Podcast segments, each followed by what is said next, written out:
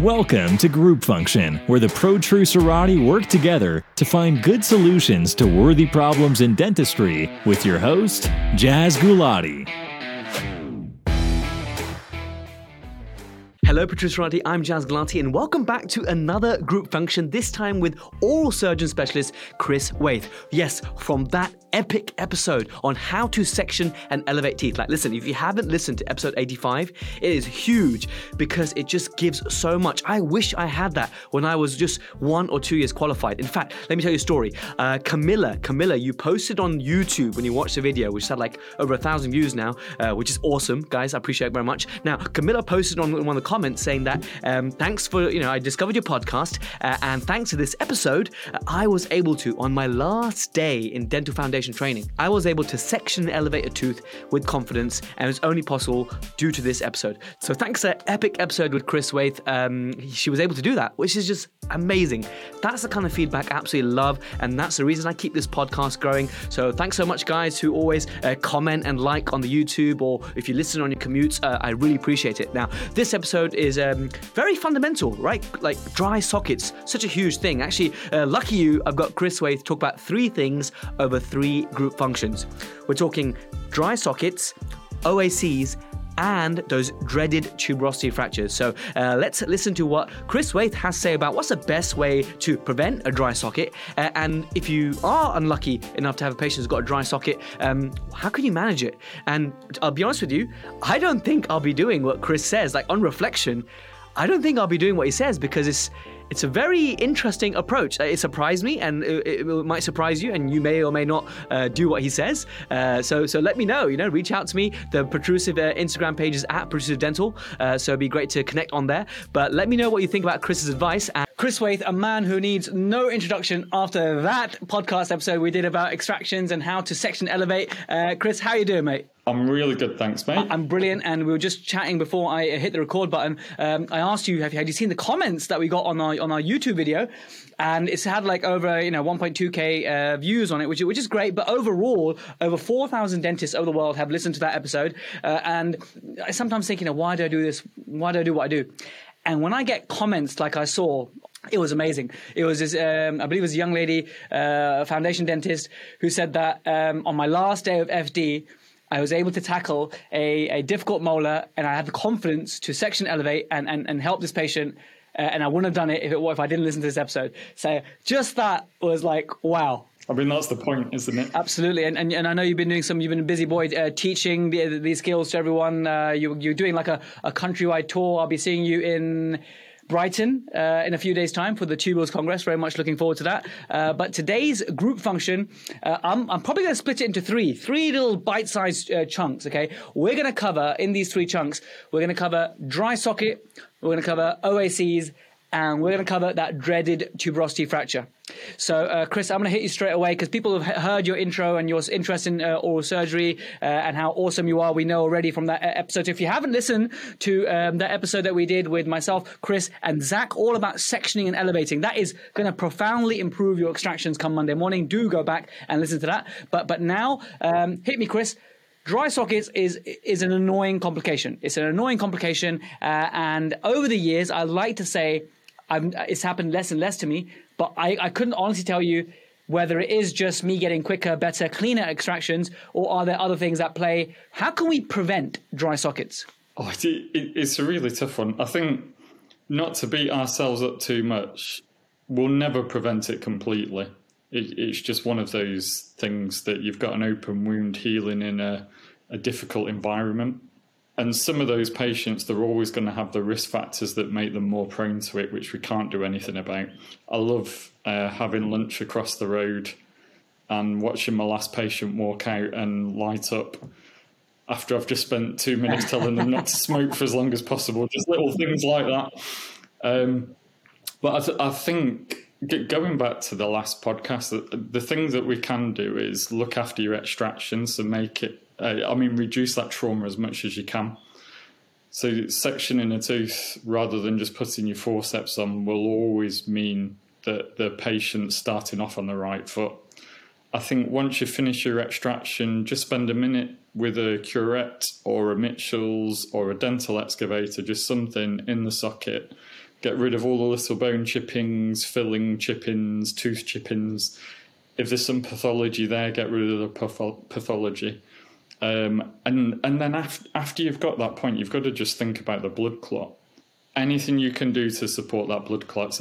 We were talking about this on the course this weekend. That I just think I'm I'm going to have to pick a month or two where I just suture every single socket that I put in because I, I, want to know what my incident rate of dry socket will be compared to when I don't suture. Uh, and you did this little experiment, yeah?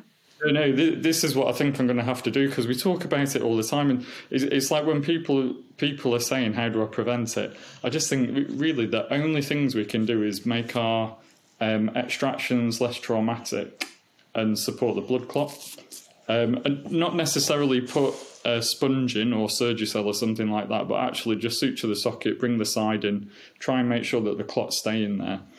I think that's probably all we can do. There's no evidence for antibiotics or mouthwashes or anything like that. That they're all hearsay. I think with the with the exception of wisdom teeth, where there's a tiny little bit of evidence about uh, pre-op ABs, uh, but not enough that I think it's ever changed how everyone behaves two behaviors I'm going to share with you, Chris, that uh, some of my colleagues ha- have suggested. Uh, one, uh, by the time this episode comes out, last week we had uh, Nekky Jamal from Canada talking just exclusively about wisdom teeth.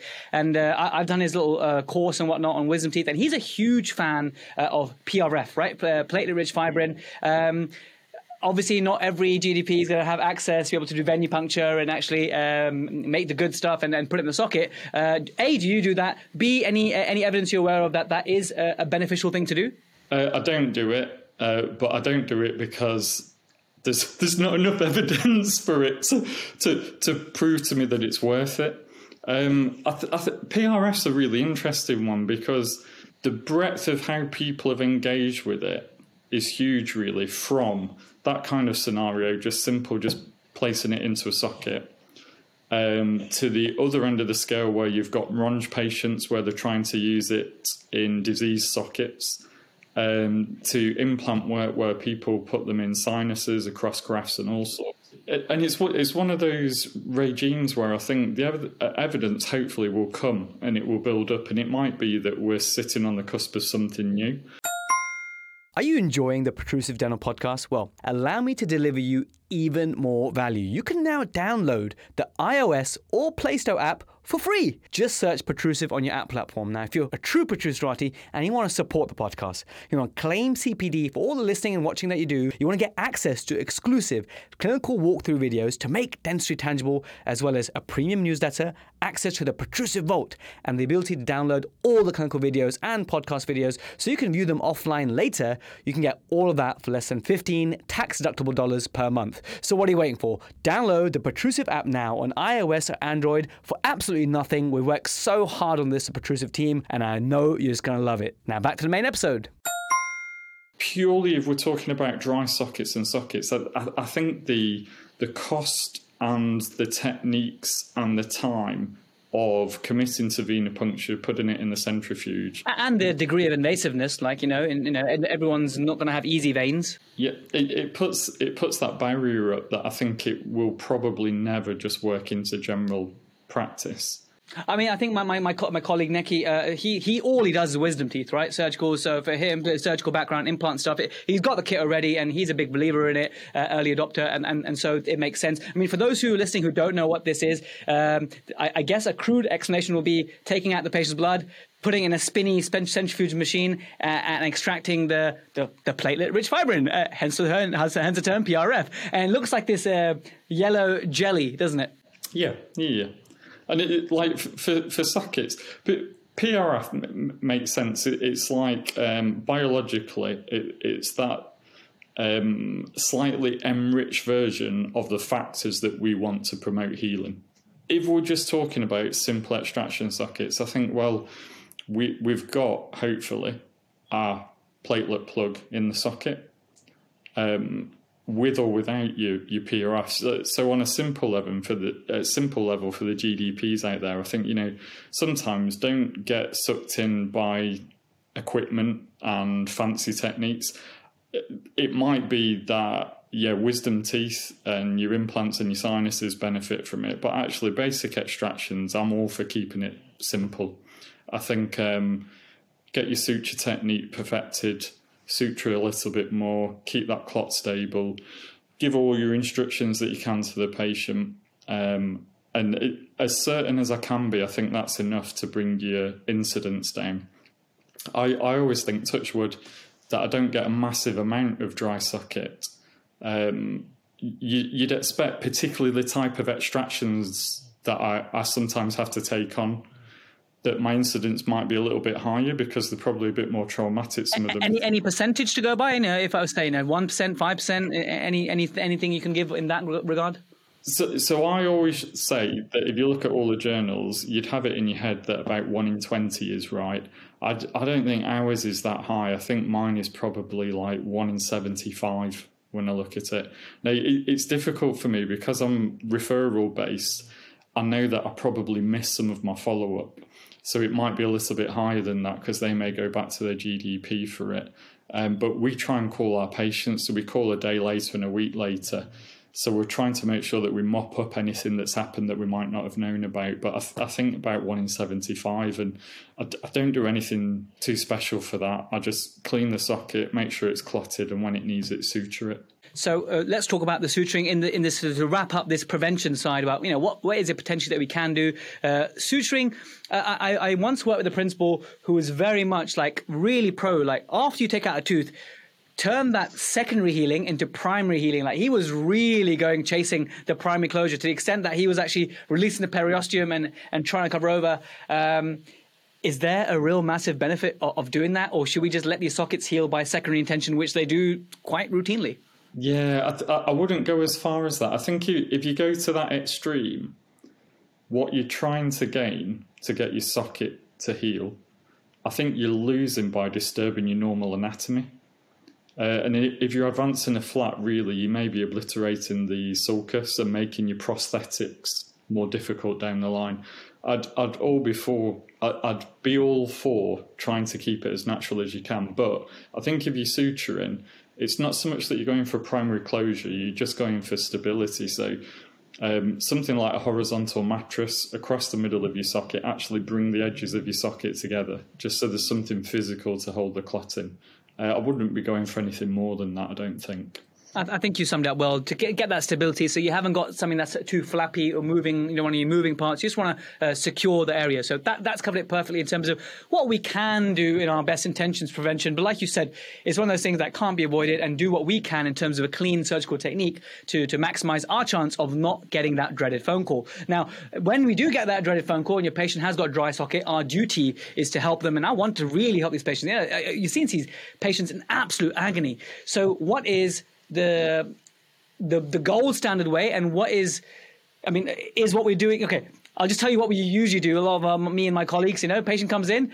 Sometimes we'll just rinse it out with um, uh, saline uh, and then just stick some good old Alvogyl in it, and, and that's it. Should we be doing more? Because I read some colleagues saying that, hey, you got to you got to make it bleed. But then I'm thinking, if I've got to make it bleed, already they're in pain. Then are we supposed to be numbing up these patients to to actually, um, you know, produce a new uh, blood clot?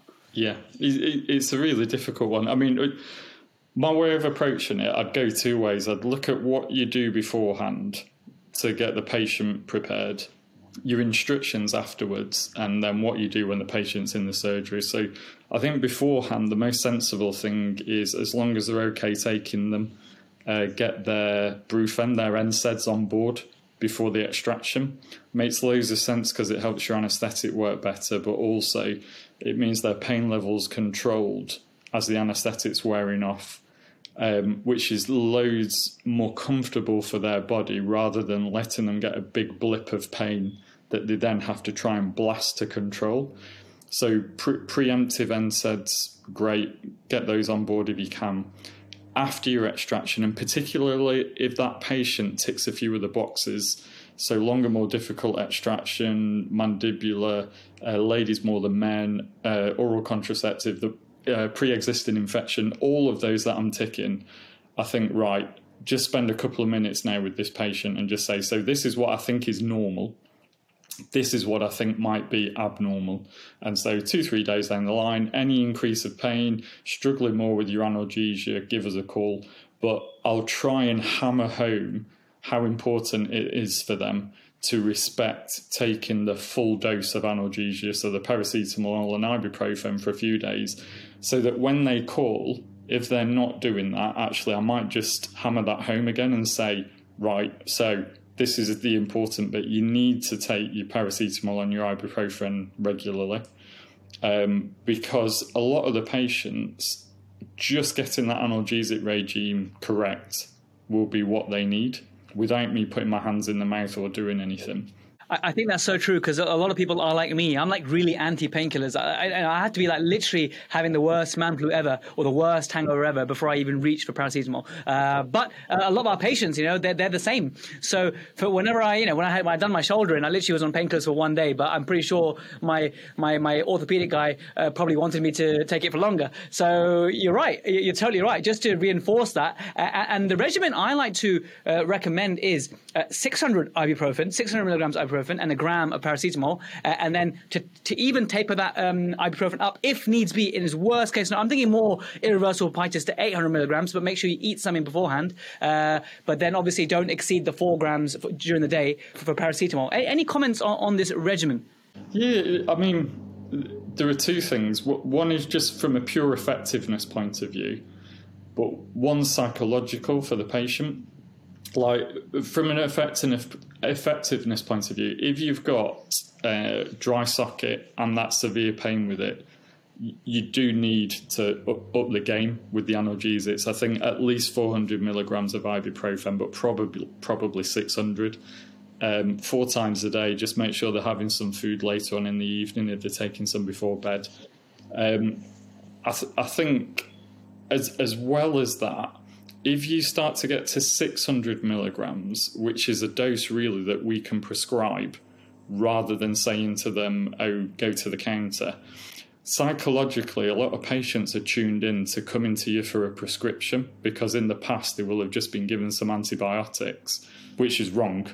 Um, but you can still give them the prescription to say, well, actually, you do need a stronger medicine and this is it but it's analgesics. And we, we have loads of patients that come in for it. And I mean, there is a little bit of evidence that um, there's some kind of bacterial component, but a dry socket isn't an infection. Um, so it's trying to say to somebody, and I mean, using your analogy, but not so much shoulder, I, I just say twisted ankle. It's like if you've twisted your ankle, it's really sore, but it's very hard not to aggravate it because you've got to walk on it. So you'll be taking painkillers for a few days and then you'll rest it a little bit more when you can. If I gave you antibiotics on that day when you twisted it, a week down the line, your ankle would feel better, but it's not the antibiotics. It's just the fact that your soreness and swelling is gone and you've not been walking on it. And this is the same in your mouth. The difficulty is that every time you speak, every time you eat, you're aggravating the socket. You've just got to respect the fact that it takes some time for those analgesics to work but if I gave you antibiotics on day one and you're better in a week, it's not the antibiotics that have done that. It's just Mother Nature. It's just nature taking care of your socket and you getting over that kind of severe spell. The other thing I say is about picking scabs. Is it, it's like I mean, our youngest right now has a massive sore on his knee because he's had this scab for a, about five weeks and he just keeps picking it. And you know, you try and say to them, just stop it; it won't heal properly. And that's dry socket. And it's like, you know, your scab's gone, your clot's gone out of the socket. Uh, so now you've got that uh, horrible sore spot underneath, which isn't fully healed. Only it's worse for you because it's in your jaw. It's not even your skin. So that's why it's so sore so that if they're coming and you know people talk about um, dressings I, I, wouldn't necessarily jump into dressing something unless they were really struggling you know quality of life struggling to sleep struggling to function and they just need something to break that pain cycle so that then their analgesics are working better I think for that patient, that's when I'd irrigate with some saline and put some Alvia gel in. I think for everybody else, I would try, if they're on board, just to say, you know what, you're going to need your analgesics for a little longer. Uh, but in you know seven to fourteen days, it will be better. No matter what we do, whether we dress it or not, it's just whether you can live with that time frame. Uh, this this is when they're in the, chair. So this is when they've come to see you. So you're telling me that patients will come see you, and uh, for dry socket, you're not always reaching for that Alvogyl uh, and, and the rinse. Is that is that what you're saying? Yeah, yeah, yeah. A lot wow. Okay, that's another shock to me. Now, just like you shocked me in the last episode about, um, you know, using the fast handpiece to section teeth, this is another shock because it, it's so ingrained in what we were taught and, and, the way all my colleagues practice. Is like, you know, okay, dry socket equals, and even the nurses are primed for it. Oh, we got a dry socket. Let me get the Alvogyl ready. You know. Yeah. And, and don't get me wrong, it's definitely got its place, but I won't necessarily jump on it straight away. I'm like, I don't, I don't want to sound too heartless with it, but um, like my old Max Fax consultant used to say, he was like, you know, in two weeks, your dry socket will be healed whether you've dressed it or not. Very true. It's just which path you take to get there. So if their analgesic controls doable, and if they can live with it, actually just let Mother Nature take care of that one. It's when their analgesics aren't really covering it and they're suffering. We just need to break that pain cycle before it gets too bad. Uh, those are the ones that I'll irrigate and dress in. Like, I mean, what you said for the people who aren't already saline instead of Corsodyl, um, shouldn't be putting Corsodyl in sockets because there've been a couple of anaphylactic deaths with off-license use of chlorhexidine. So irrigating with saline. Part of my reason for changing as well is that Alva-Gel years ago changed to Alvia-Gel, which isn't, I, I don't think, as effective because they've taken out the butamben and the iodoform. Um, and those are kind of local anaesthetic components, which you definitely used to see a big difference almost straight away when you uh, applied it. Uh, my, my, take on it is um, if they really need that, that help, it's there for them.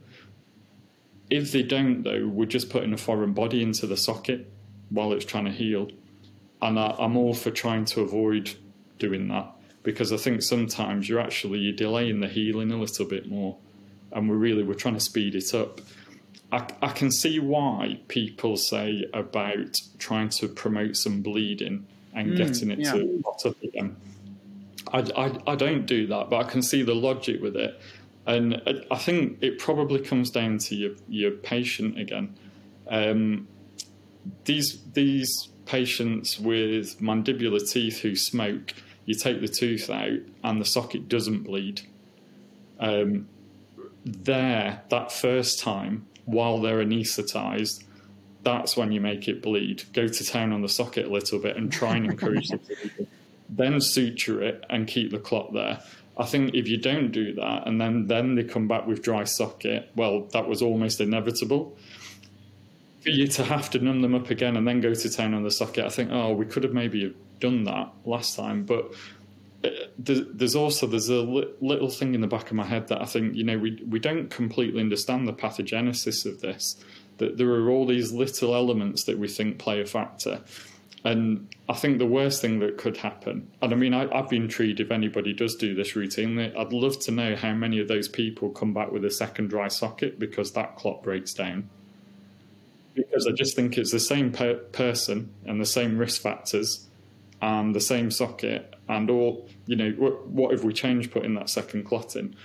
I can see why though because there's a physical um, a physical barrier to the socket and it's the one that's supposed to be there rather than Alvia-Gel or something like that. And I think even for Alvia-Gel we still sometimes have to anesthetize the patient because it's so sore to irrigate and place it. So it, might be that if we're anaesthetizing, does it make more sense to try and make it bleed again? Um, it, I don't think there's a wrong or a right answer there, but I'm I'm much more in favour of natural healing than unnatural healing. Um, and like I said, I, I'm I'm I, I'm not trying to be mean to my patients. I was like, I'm, I'm just trying to get them on board with my way of my way of thinking. And I think whenever we see see on the groups, there are loads of people who I think numb people up and curette the socket to make it bleed again. And I, I don't think you'd do that unless you've been doing it for a long time and it worked for you. Um, that's only anecdotal. I'd love to like know figures on it, but I, th- I think if people do that, they must know that for them it works. For for me, doing nothing works a lot. I, have definitely learned something there. And even about the whole Alvo Jill versus Alvio Jill, like, wow, I didn't even realize that they took away the good stuff, the iodoform and the butamben. This is news to me, you know? Uh, I didn't get that memo. So there we are. Uh, I definitely have uh, I definitely have less faith in the stuff that's in our drawers at the moment now. And maybe now I think I might do the same thing as you uh, and, and, just give them comforting advice. Uh, make sure they're on the correct um, analgesic regimen uh, and some reassurance. So that, that, that is very useful. And I'll catch you in the next couple of group functions coming very soon.